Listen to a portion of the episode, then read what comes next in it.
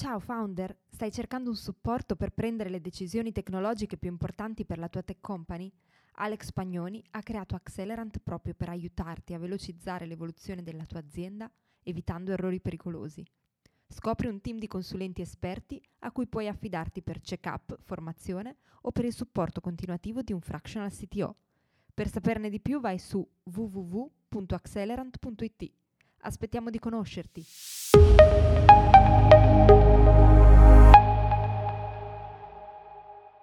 Inserire nuovi talenti in azienda senza alterare gli equilibri del team non è una sfida facile, soprattutto in un mercato del lavoro che fonda le sue radici sul remote working.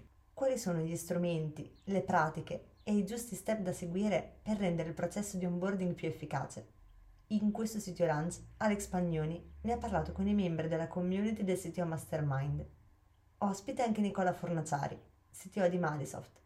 Buon ascolto!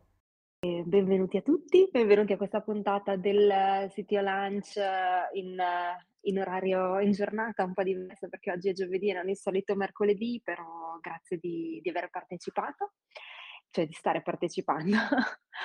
Oggi parliamo con Alex Pagnoni e con Nicola Fornaciari, CTO di, di Madisoft, e parliamo in particolare di quelli che sono i processi di onboarding, di hiring e in particolare poi di, di onboarding una, una, volta che le persone sono, sono, in azienda. Quali sono gli strumenti più, più comuni, quali sono i mezzi più, più efficaci. Lascio la parola ad Alex. Buongiorno a tutti cari Masterminds, eh, siamo reduci poi dalla scorsa settimana di questo bellissimo incontro del sito Meet, ne organizzeremo presto altri, quindi stay tuned. Allora, l'onboarding, ecco, questa è sicuramente una fase molto molto delicata eh, che può avere un impatto, si spera, molto positivo, ma può avere anche negativo nell'inserimento di una persona. E diciamo, sebbene no, in generale gli obiettivi dell'inserimento rimangono chiaramente gli stessi un po' per tutti i tipi di figure, no? quindi anche proprio inserire, accelerare l'inserimento di neoassunti verso la produttività e così via, è chiaro che ci sono un po' di cose particolari da considerare quando si assumono persone come ad esempio gli sviluppatori, no? quindi talenti nel nostro ambito. E chiaramente competenze e background di questo tipo di assunzioni sono diversi di quelli di una persona che si occupa di altre aree aziendali. E in più abbiamo chiaramente il tema che ormai viviamo in un mondo diverso da quello di un paio di anni fa, no?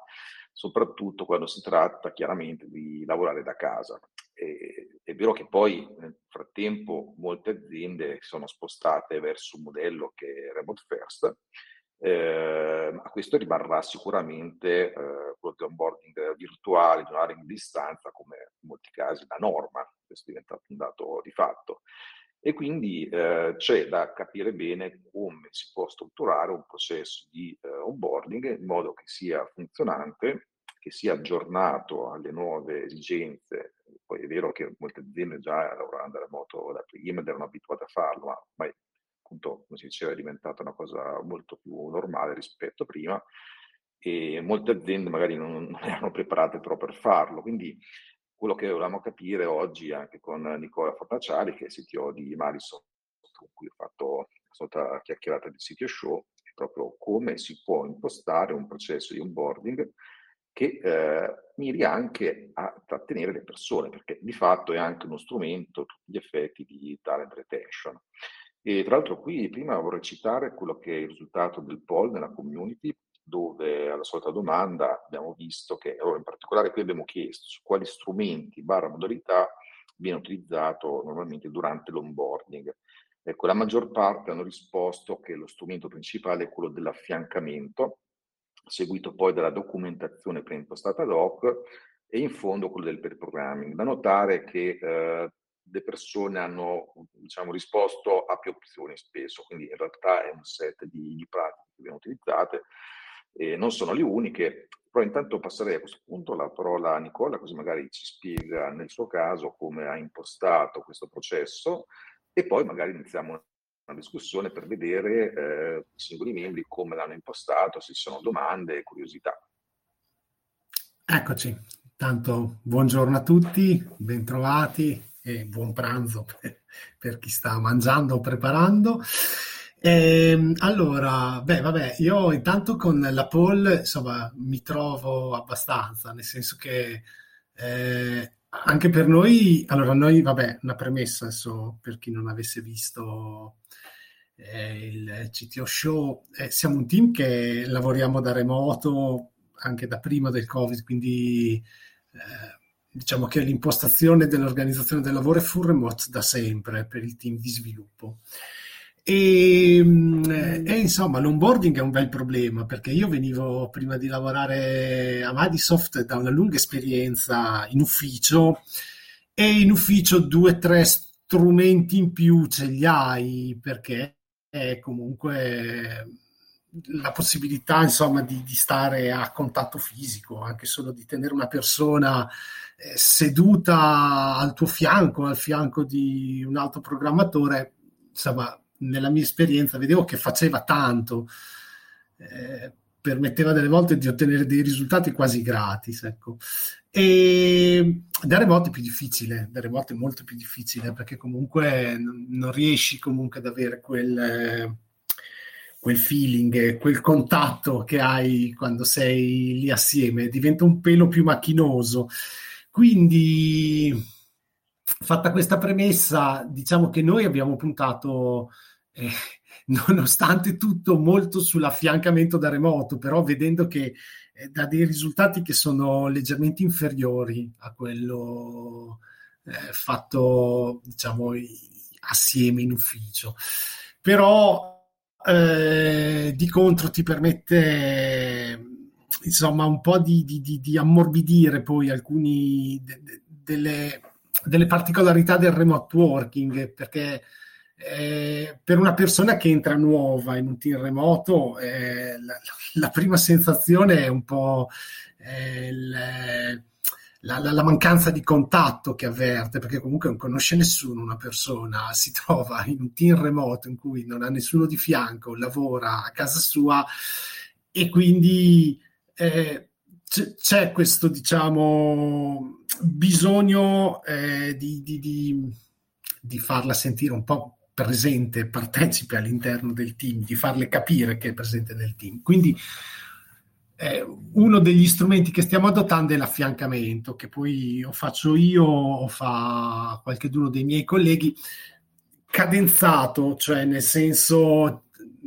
nel primo periodo ci diamo un ritmo per cui almeno due volte al giorno, tutti i giorni ci sentiamo. Poi alle volte ma anche solo per 5 minuti o 10 minuti per sapere come va, come non va, se ci sono cose da vedere. In, eh, generalmente in realtà invece per periodi più lunghi per cercare insomma di eh, vedere assieme eh, le, sia le cose da fare, quindi fare delle lavorazioni assieme, eh, vedere assieme le, le documentazioni, vedere assieme le modalità di lavoro. E quindi comunque, insomma, cerchiamo di puntare il più possibile su, su, questo, però appunto conci del fatto che non ti dà gli stessi risultati perché appunto non riesci a portarlo avanti per dei periodi lunghi di tempo, perché comunque nel momento in cui stai a fare una call assieme per un'ora, un'ora e mezza diventa molto impegnativo, ecco, diventa insomma, non, non lo dico, non è, non è, la stessa cosa di avere una persona seduta di fianco che può stare lì anche tutta la giornata ecco, a guardarti, perché diciamo che insomma, in un modo o nell'altro quando c'è la possibilità di, di, di condividere lo spazio fisico, insomma, è un po' più morbido. Ecco. Questo, insomma, per, per, iniziare la discussione, ecco, volevo sapere se c'è qualcuno in ascolto che ha voglia di, insomma, di, di dare il proprio contributo su questo punto, cioè se anche voi vi trovate sul fatto che l'affiancamento è comunque eh, diciamo lo strumento che dà, che dà i risultati migliori o se avete invece delle posizioni diverse, insomma delle, avete fatto delle valutazioni differenti. Allora, io per, ta- per tanti anni, sostanzialmente fino al, all'arrivo del Covid, in azienda abbiamo lavorato eh, sempre eh, in ufficio, e, sebbene ci fossero collaborazioni anche con esterni, ovviamente che venivano fatte da remoto, però il cuore del team era sempre in ufficio eravamo tutti assieme addirittura eh, per molti anni anche fisicamente nella stessa, nello stesso spazio, nella stessa stanza. Quindi posso dire sicuramente che quel, un affiancamento eh, fisico è, è, molto efficace e, e, tra l'altro ecco il vantaggio di avere magari un team che condivide uno spazio consente di avere non solo un affiancamento, eh, se un po' siamo un po' allentati ovviamente, se è venuta meno la, la possibilità di essere tutti fisicamente presenti. Per sintetizzare, la sostanza è appunto fino al, prima del Covid eh, ho sempre lavorato con il mio team di persona, fis- fisicamente proprio vicini uno all'altro, tutti assieme, e, e, e, nel momento in cui ci trovavamo a fare onboarding di, di, nuove, di nuove collaborazioni, di nuovo personale, è andato sempre tutto abbastanza, è stato sempre tutto abbastanza facile e, um, senza grossi intoppi la, la, possibilità di avere a disposizione tutti i membri del team sostanzialmente in qualunque momento è stato sempre un vantaggio che ho visto um, molto forte. Eh, appunto con il Covid invece questa cosa non è stata più possibile eh, ed effettivamente ecco, solo per confermare che sebbene ci sia la possibilità oggi di, con, con tanti strumenti di condividere magari la, la, il lavoro sullo stesso codice, di vedersi di persona, cioè di vedersi in video anche in faccia e di parlare, di tenere la connessione diciamo, attiva anche, anche per ore, però ecco, l'efficacia non, non, è la stessa e si tende poi a, anche a, a, lavorare in maniera un pochino diversa, meno collaborativa, magari assegnarsi dei compiti specifici, ritagliarsi ognuno il suo spazio per realizzare delle cose e poi magari rivederle in un secondo momento assieme.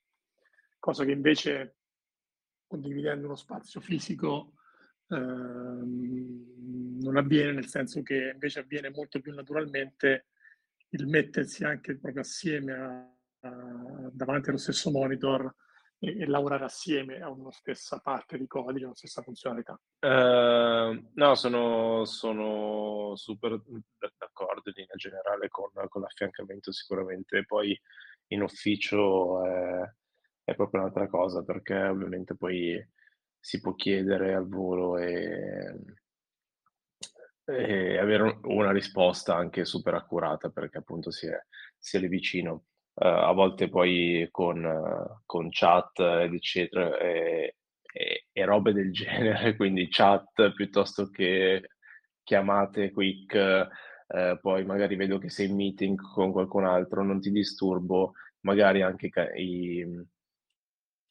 diciamo, i colleghi un po' più timidi in remoto tendono a non, a non interfacciarsi tanto o comunque a sbattere la testa su alcune problematiche dove a volte basta, basta veramente 5 minuti per risolverla. Um, quello che, che, ho fatto io nella mia esperienza, prima era un affiancamento, quindi prima settimana super affiancamento, mi metto a fianco a te e ti faccio vedere tutto, architettura, sistemi, tutto quello che c'è. Uh, ultimamente invece ho cambiato un po' strategia quindi se c'è qualche micro task che posso farti fare in autonomia te lo, te lo faccio fare, eh, così poi tu eh, ti vedi la documentazione, se non la capisci mi dai anche modo a me di integrare quello che c'è o quello che manca. E, ehm, e poi a fine, a fine, task, di solito a fine sprint, quindi il primo che di solito è molto blando per, per i nuovi arrivati, eh, facciamo una code review insieme e guardiamo quello che, che è successo. In questo modo do un po' a te, eh, ti faccio fare un po' a te lo sforzo di, eh, di concentrarti a cercare delle risorse per conto tuo e di chiedere se nel caso non trovi niente. E, e, e comunque cerco di darti abbastanza autonomia e fiducia su, su quello che stai sviluppando. Diciamo, questo è quello, è quello che faccio io ultimamente. Sta, sta funzionando, vedo che, che comunque non c'è grossa frizione. Una cosa che volevo chiedere invece era sulla questione dell'onboarding come talent retention. Eh, come, come, si applica e quali sono state le tue esperienze? Allora, cioè quindi dici l'efficacia dell'onboarding rispetto al, eh, al mantenere poi le persone che hai appena assunto, diciamo.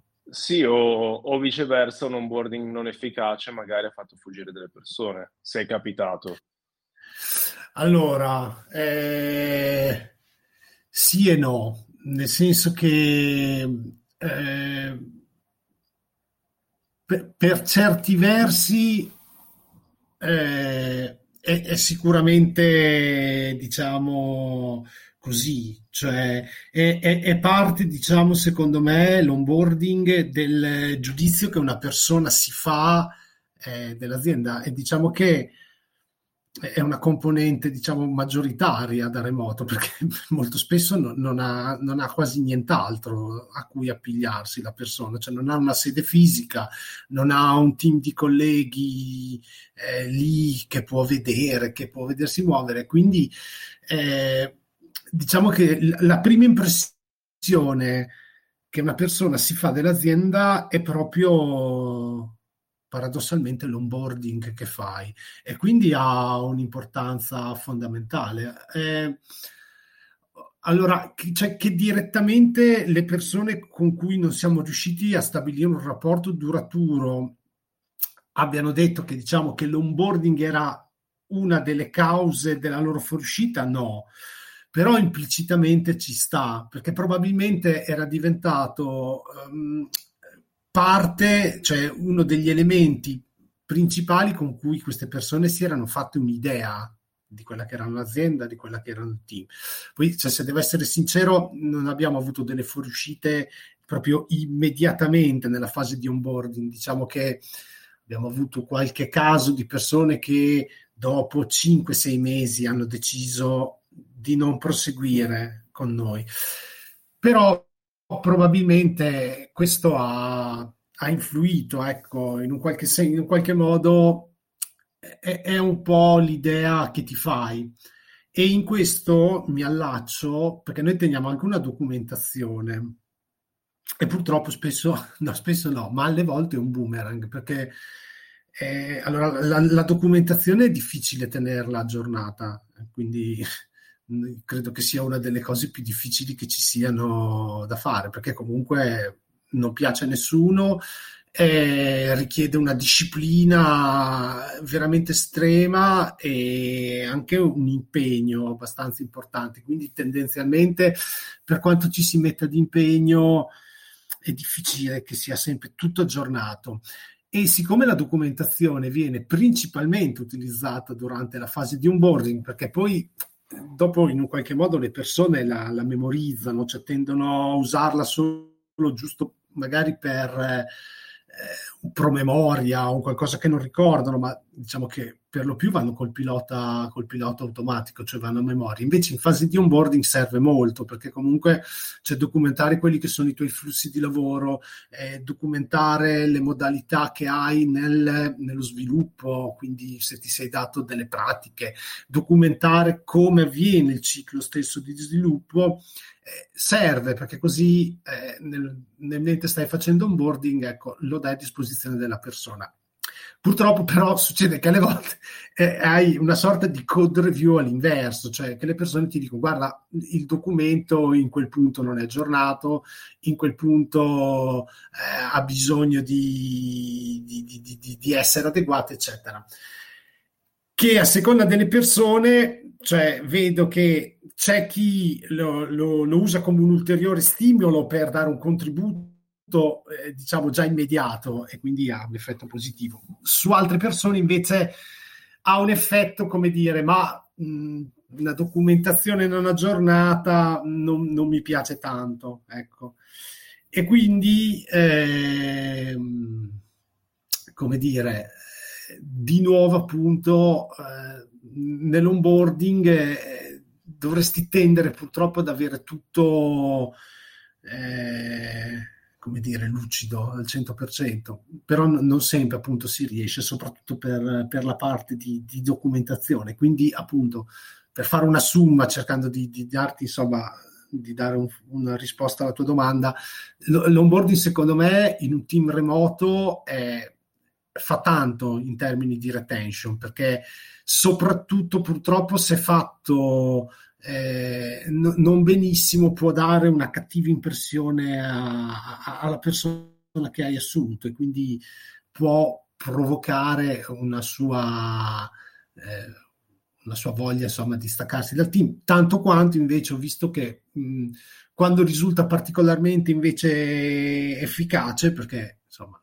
in alcuni casi lo, lo abbiamo visto, lo è stato, e produce invece un, eh, insomma, un ulteriore eh, come dire, fidelizzazione rispetto al team. Adesso fidelizzazione non è il termine giusto, però insomma esprime, esprime il concetto. Comunque una maggiore voglia ecco, di partecipare a, all'attività del, del team. So se in qualche poi... modo possiamo anche aggiungere una ricerca no? che è venuta fuori che sostanzialmente quando un'azienda ha un processo di onboarding stimolante, eh, fatto bene, eh, c'è diciamo, una talent retention di almeno il 91% almeno del primo anno delle persone. Uh, il problema è che dall'altra parte è stata fatta un'altra ricerca in base alla quale soltanto il 12% delle, diciamo, delle persone che vengono assunte pensano che questo processo di onboarding sia fatto bene. Quindi qui è una ricerca che fa riflettere molto proprio sulla importanza di questo processo di onboarding che peraltro eh, secondo me è ancora più importante in questo periodo perché vista la grande diciamo, concorrenza che c'è tra le aziende per cercare di assumere persone in questo ambito, è uno dei temi più scottanti ormai da qualche anno, eh, cosa accade? Che molte aziende cercano di fare employer branding, no? quindi sappiamo che certo senso cercare di assumere persone è una sorta di marketing a tutti gli effetti, quindi eh, vanno a dichiarare tante cose, no? eh, che vengono offerti certi tipi di, anche un certo tipo di ambiente, di stimoli, di benefit, di cultura aziendale, di tante cose, e poi accade che proprio in questa fase di onboarding si vede che queste non sono state mantenute come promesse, oppure che l'azienda magari le ha anche mantenute, ma non è stato in grado di renderle evidenti, proprio perché essendo in molti casi un processo virtuale, quello di, di onboarding, considerando quindi lavoro da remoto, eh, manca la possibilità di far vedere come è effettivamente impostata l'azienda anche da questi punti di vista culturali. No? Tant'è vero che eh, anche io stesso da qualche tempo stavo valutando di eh, far sì, siccome eh, anche a me tutte le persone lato sviluppo ormai sono remote, tutte le assunzioni fatte negli ultimi due anni sono tutte così, eh, dal nord Italia alle isole, centro, sud. Eh, una cosa che stiamo valutando, siccome abbiamo l'ufficio che praticamente ormai è vuoto, no? sono soltanto alcune persone, lato marketing, vendite HR che vengono in ufficio, per il resto tutti i programmatori sono, sono via in giro per l'Italia, quindi abbiamo mezzo ufficio vuoto da questo punto di vista stavamo valutando di eh, comunque far sì che all'assunzione eh, per qualche giorno i sviluppatori venissero eh, fatti venire in trasferta nella sede per fare quella che io chiamo la zuppa quantica iniziale, no? quindi un periodo intenso di eh, formazione, inserimento, per far anche però cogliere gli aspetti culturali e di proprio i core values aziendali, ecco, questa è una parte importante che se non c'è un onboarding, può essere anche, anche tutto virtuale, eh, per carità, però se non vengono trasferiti anche questi concetti dei valori aziendali, della cultura, e si va direttamente sparati sugli aspetti tecnici, eh, dove sta la documentazione, come si sviluppa, quali sono i flussi di lavoro subiti, eccetera, ma mancano questi aspetti culturali, ecco che di nuovo maggiormente eh, manca tutta questa parte qui fondamentale di onboarding. Quindi questa è una parte che si può pensare di introdurre, no? di pagare la trasferta per qualche giorno delle persone e bombardarle in senso buono inizialmente di tutti questi aspetti qui per poi dopo rimandarle da remoto. Questa è una cosa che si potrebbe valutare e vedere come funziona. Sì, infatti era proprio questa la, la, la domanda che avevo a seguito. Eh, eh, infatti dopo, cioè a prescindere dallo sviluppo tech, quindi dal ruolo di sviluppatore, eh, eccetera, però serve anche la componente appunto, come diceva Alex, umana e di cultura aziendale. Eh, noi anche noi siamo in una compagnia remota, non il team di sviluppo che in ufficio o comunque siamo, siamo sulla stessa città, quindi è facile anche vedersi. Mm, però effettivamente noto che c'è un gap tra l'affiatamento che abbiamo noi di team di sviluppo, anche perché ci occupiamo delle stesse cose, e invece sales piuttosto che marketing sono di, di distribuiti per, per, tutta Europa. abbiamo tentato qualche volta di fare qualche ice breaking, quindi eh, tentare di fare dei meeting di 30 minuti dove non si parlava di lavoro, ma, ma si parlasse solo di, di cose della vita. E sono riusciti, ovviamente non è la stessa cosa di stare in ufficio, quindi mi, mi chiedevo se eh, avete qualche, non dico best practice, ma, ma, qualche cosa che avete trovato nel tempo per, per rompere un po' il ghiaccio tra, tra i team, tra, tra, gli sviluppatori o i componenti a remoto? Uh, allora, tra gli sviluppatori più o meno penso che insomma siamo riusciti, cioè nel senso che eh, proprio in funzione sempre dell'onboarding, perché è una cosa che è venuta fuori in dei momenti, chiamiamoli di retrospettiva che facevamo, eh, le persone neoassunte dicevano che appunto dal punto di vista umano mh, avvertivano questo, questo, senso di vuoto, soprattutto perché magari, non so, prima settimana parlavano solo con me, non vedevano nessun altro, vedevano la gente sulle chat, eccetera. Allora, eh, noi facendo seguito, insomma, a questi, a questi feedback, a questi ritorni, abbiamo introdotto un caffè virtuale che eh, sembra così sì, una, random coffee. ma, ma fa tanti esatto un random coffee. Fa tantissimo cioè due volte alla settimana eh, metà mattina quarto d'ora 20 minuti per parlare della qualsiasi non di lavoro dei propri interessi de, della propria vita insomma di quello che fondamentalmente tra virgolette ognuno pare. E questo abbiamo visto che piace, cioè fa, fa tanto, intanto perché appunto permette di conoscere tutte le persone, insomma, almeno del team di sviluppo sotto un profilo diverso, ecco, da quello strettamente lavorativo.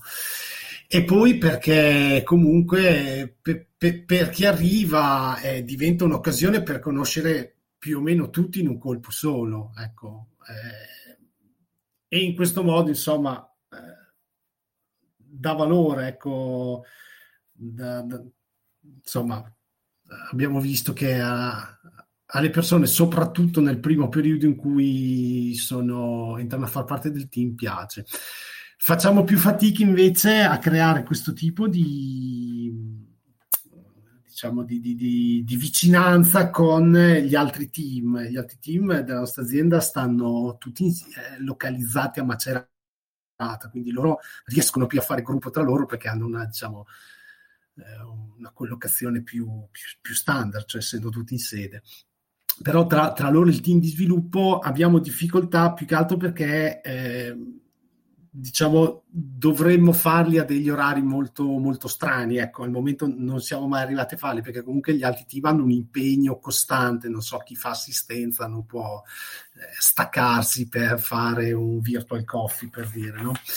E lì stiamo intervenendo, oddio, lo facevamo già anche prima, ma poi col Covid ci siamo fermati, cerchiamo di fare dei momenti eh, invece di, di, ritrovo fisico di tutta l'azienda nel corso dell'anno. Ecco, ricominceremo quest'anno, se non siamo più riusciti a farli da, praticamente dal 2018, noi questi momenti in cui ci trovavamo tutti assieme, generalmente in sede, adesso vedremo, e ricominciamo quest'anno, perché questo abbiamo visto anche questo fa tanto, cioè permette di fare gruppo, di conoscersi meglio, eh, aiuta tantissimo, quindi e quindi sì, eh, diciamo che eh, quest, questo tipo di cose hanno un grandissimo ritorno, secondo me, da, da, da quello che vedo. Cioè, le persone piacciono molto, eh, insomma, danno molta, molto morale, tra virgolette, aiutano molto a far gruppo,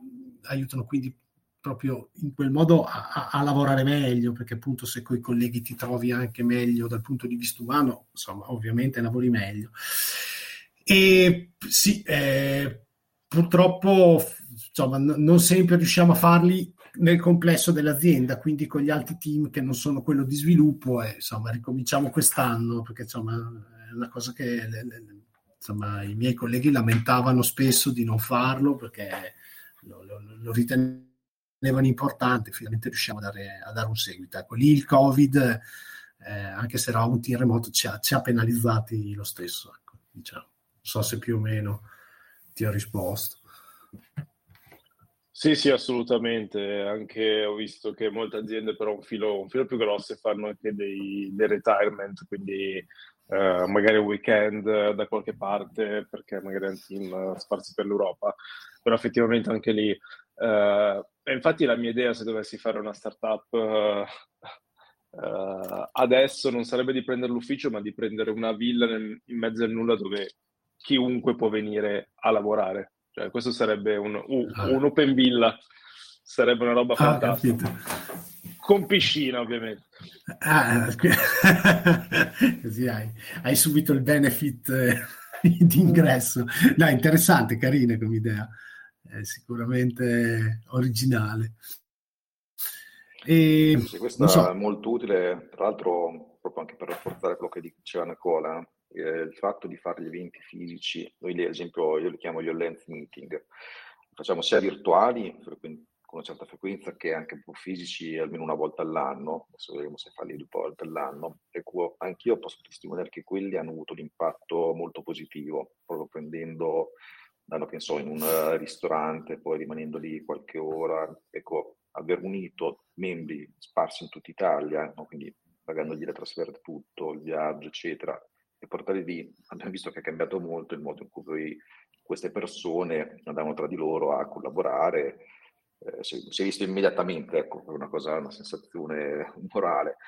E un'altra cosa, eh, siccome proprio lavorando da remoto spesso non si riesce a dare un volto alla persona, le prime cose che facciamo è ogni mese eh, mettiamo assieme tutte le persone assunte nel mese, facciamo un lens meeting in cui le presentiamo a tutto il resto del team, così c'è la possibilità anche di vedersi, anche se virtualmente, in faccia l'uno con l'altro. Questa qui è un'altra cosa che spesso manca, eh, il fatto di avere un'immagine visiva di, di, con chi si sta collaborando. Ecco. Sicuramente, molto interessante.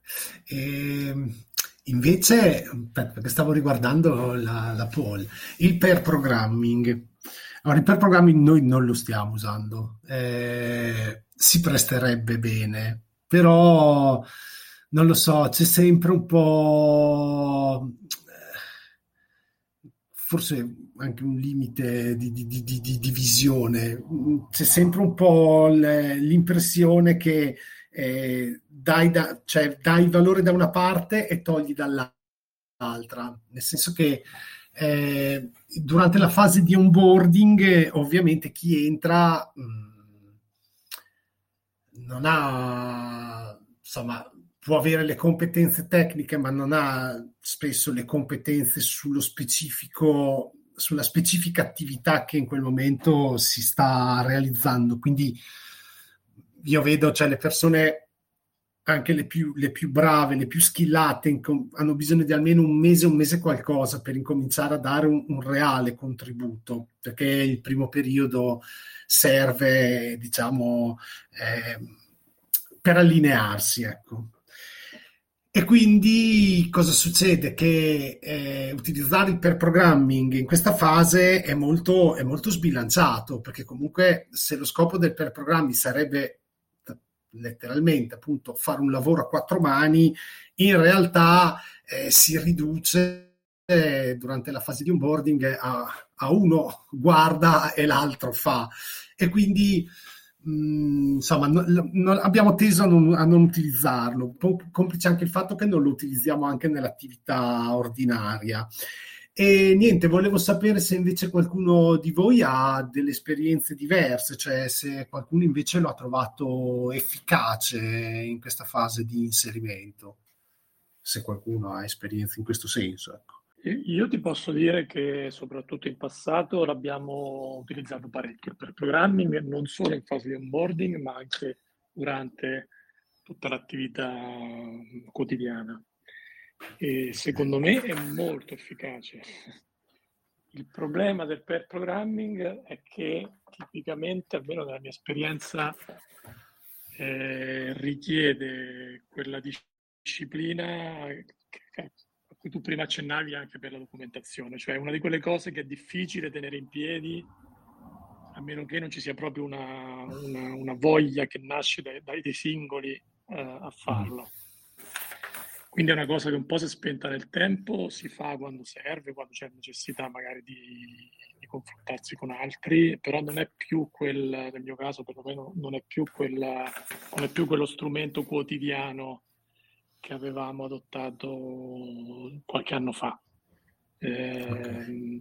Però nella mia esperienza, eh, soprattutto all'inizio della costruzione del team, quando eh, appunto si, si, sono aggiunte piano piano persone, per me eh, siamo passati da, da, uno, che ero io, a due, a tre, a quattro, a cinque e così via.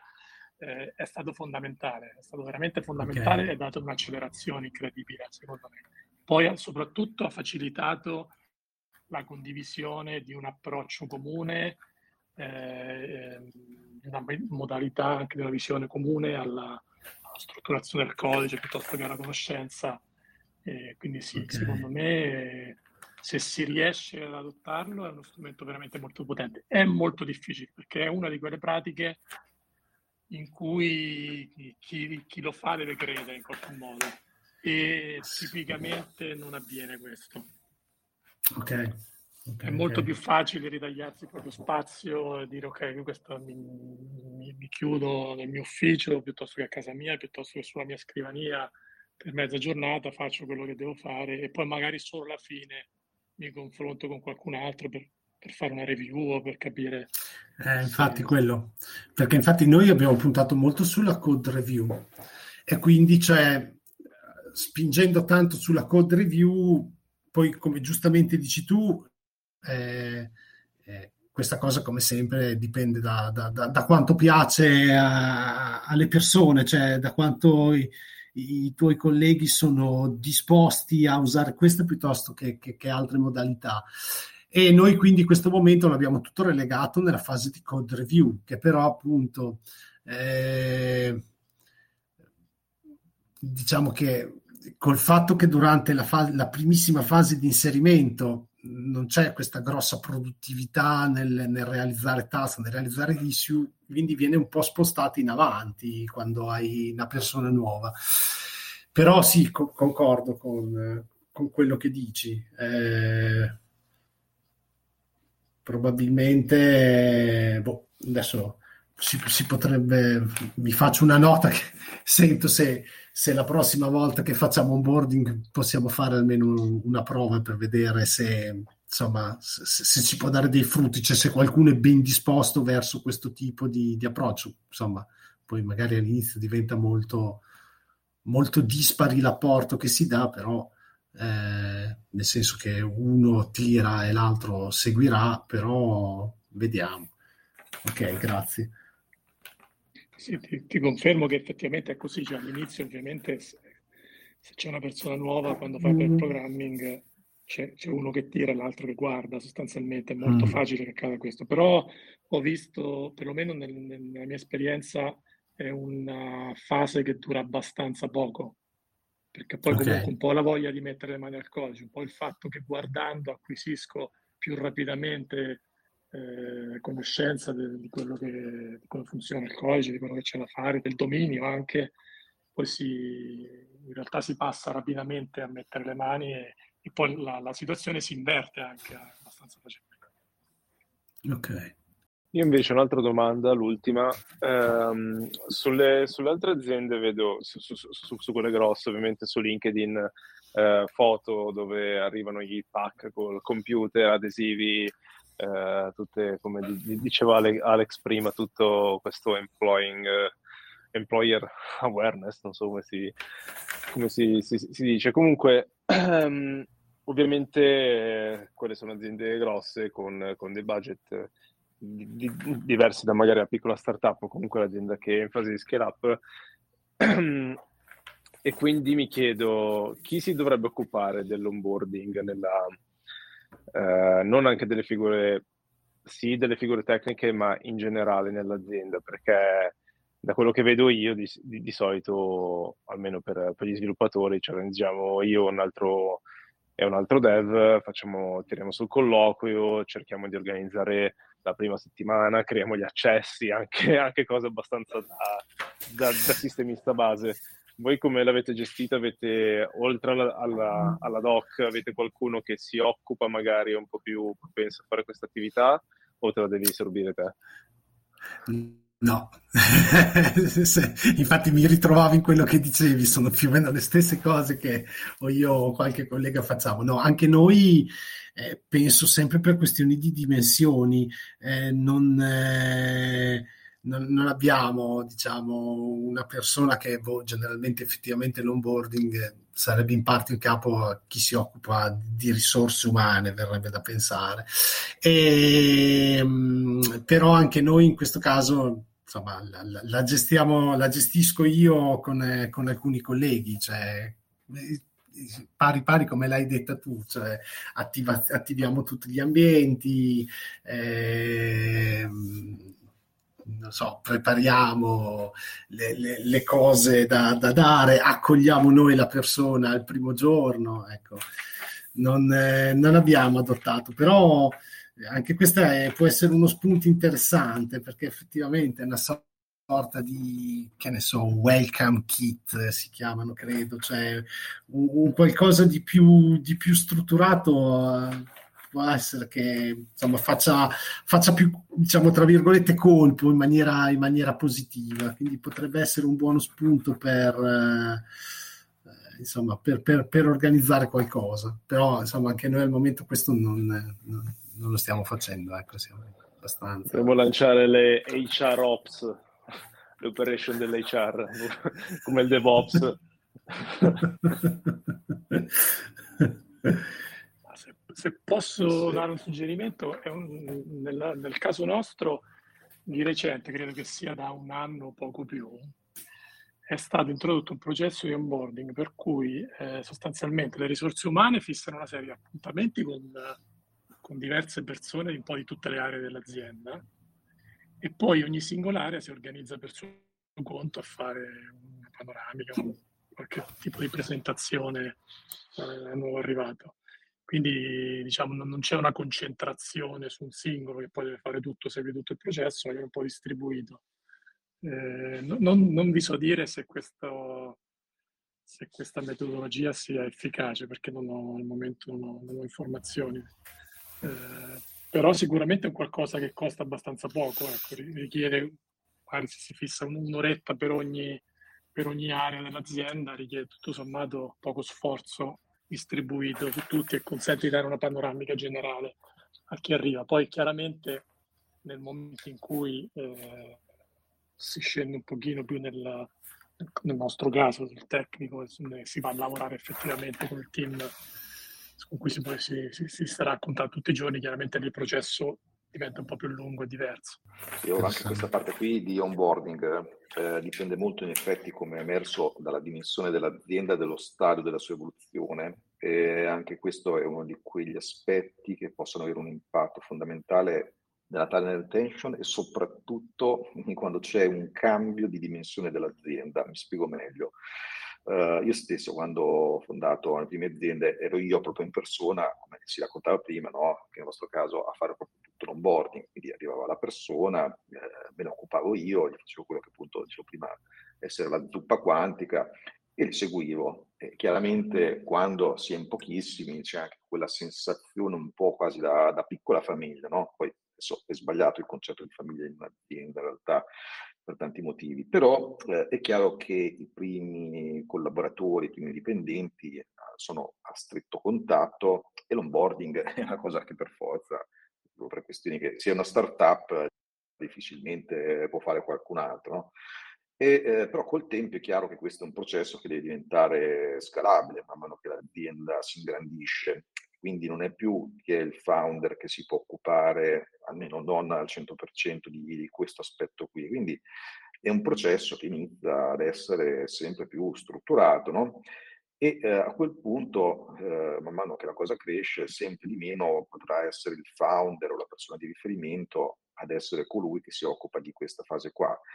E, e a questo punto magari può corrispondere a quegli switch dimensionali di cui parlavo prima, infatti corrispondono a molti dei problemi che vedo nelle scale up, dove a un certo punto con un effetto che possiamo chiamare snowball, no? proprio a, a, a palla di, di, neve che cade e si ingredisce sempre di più, arrivano a un certo punto una marea di licenziamenti, proprio perché quel nucleo iniziale di persone, il founder e i collaboratori chiave, non hanno più quella visione, diciamo quella vicinanza anche fisica spesso alle persone del team, proprio perché il loro tempo ormai è frazionato su tante persone, tanti processi, eccetera, eccetera. E quindi questo corrisponde proprio ad un processo di onboarding molto diverso. Infatti è lì che poi si arriva a quel kit fisico, o comunque un set di istruzioni, o una sequenza di mail iniziali organizzate ogni giorno con una serie di istruzioni, una sorta di checklist, di check-in, che normalmente coinvolge più funzioni aziendali. Ad esempio, ma qua da me siamo arrivati al punto che c'è proprio una persona che è responsabile people and culture, no? quindi diciamo, detto old style HR, che è la persona, non può rispondere, per rispondere anche alla tua domanda, dico che si fa, diciamo, è la responsabile del processo di onboarding, però è una responsabilità diffusa su più persone, perché poi c'è il pod lead di riferimento, il pod nel nostro caso, c'è un team, diciamo così, di linee, che quindi poi sui aspetti tecnici fa anche lui l'onboarding della persona, poi magari lo può fare sui singoli progetti barra prodotti, poi c'è magari il referente di centro di competenza che anche lui collabora nell'onboarding sugli aspetti di eh, nuovo specifico, quindi diventare una cosa, un processo molto, molto diffuso su più persone, assolutamente, quindi dipende molto, molto, molto questo processo dalla dimensione dell'azienda, è inevitabile, quindi ci sta che eh, nel tuo caso eh, lo debba fare tu e poi man mano che si cresce verrà strutturato, ecco, questo, questo sicuramente. Sì, concordo. Colgo l'occasione per ringraziarti tanto Nicola di essere stato nostro ospite, di aver risposto alle domande, di aver raccontato la tua esperienza. Ringrazio Grazie veramente anche tutti quelli che hanno partecipato. Grazie a te Nicola e Alex per uh, aver guidato la, la conversazione. Vi ricordo che è online il sito show con Nicola dalla settimana scorsa, quindi per chi non l'avesse già ascoltato trova sia sul nostro podcast che su YouTube. E mm, ieri abbiamo pubblicato un'altra nuova puntata con Davide Marrone di Catapush, con cui poi parleremo nel sito lunch la prossima settimana di mercoledì, quindi tornando all'orario solito. Grazie a tutti e a presto, buona giornata. Ciao, ciao buona giornata a tutti. Ciao a tutti. ciao. ciao. ciao, ciao. ciao.